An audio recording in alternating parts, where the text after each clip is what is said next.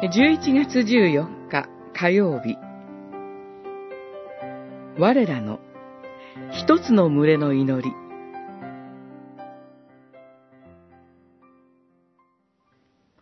羊は一人の羊飼いに導かれ、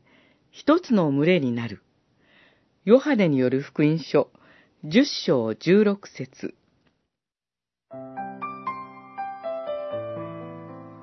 主の祈りは、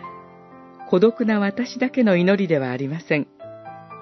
主イエスの羊は、一人の羊飼い、主イエスに導かれ、一つの群れになる。主の祈りは、たとえ一人で祈っていたとしても、一人の羊飼い、主イエスに導かれた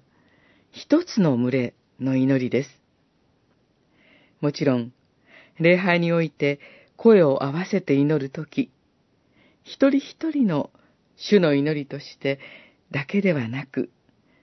一つの群れの祈りとして受け入れてくださいます。ですから私たちも一つの群れの祈りになるように、互いに他の人の声を意識しながら、ちょうど合唱隊が歌うかのごとく、リズムを合わせて祈りましょう。そこには、ゆっくりしか祈れない高齢の兄弟姉妹や、幼い子供たち、その日初めて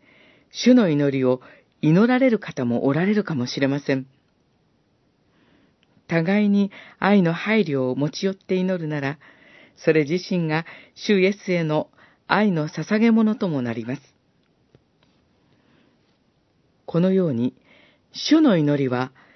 愛の配慮を伴う祈りです。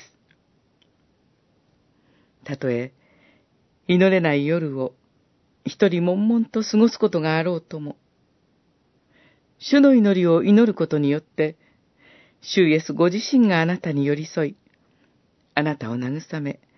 励ましてくださいます。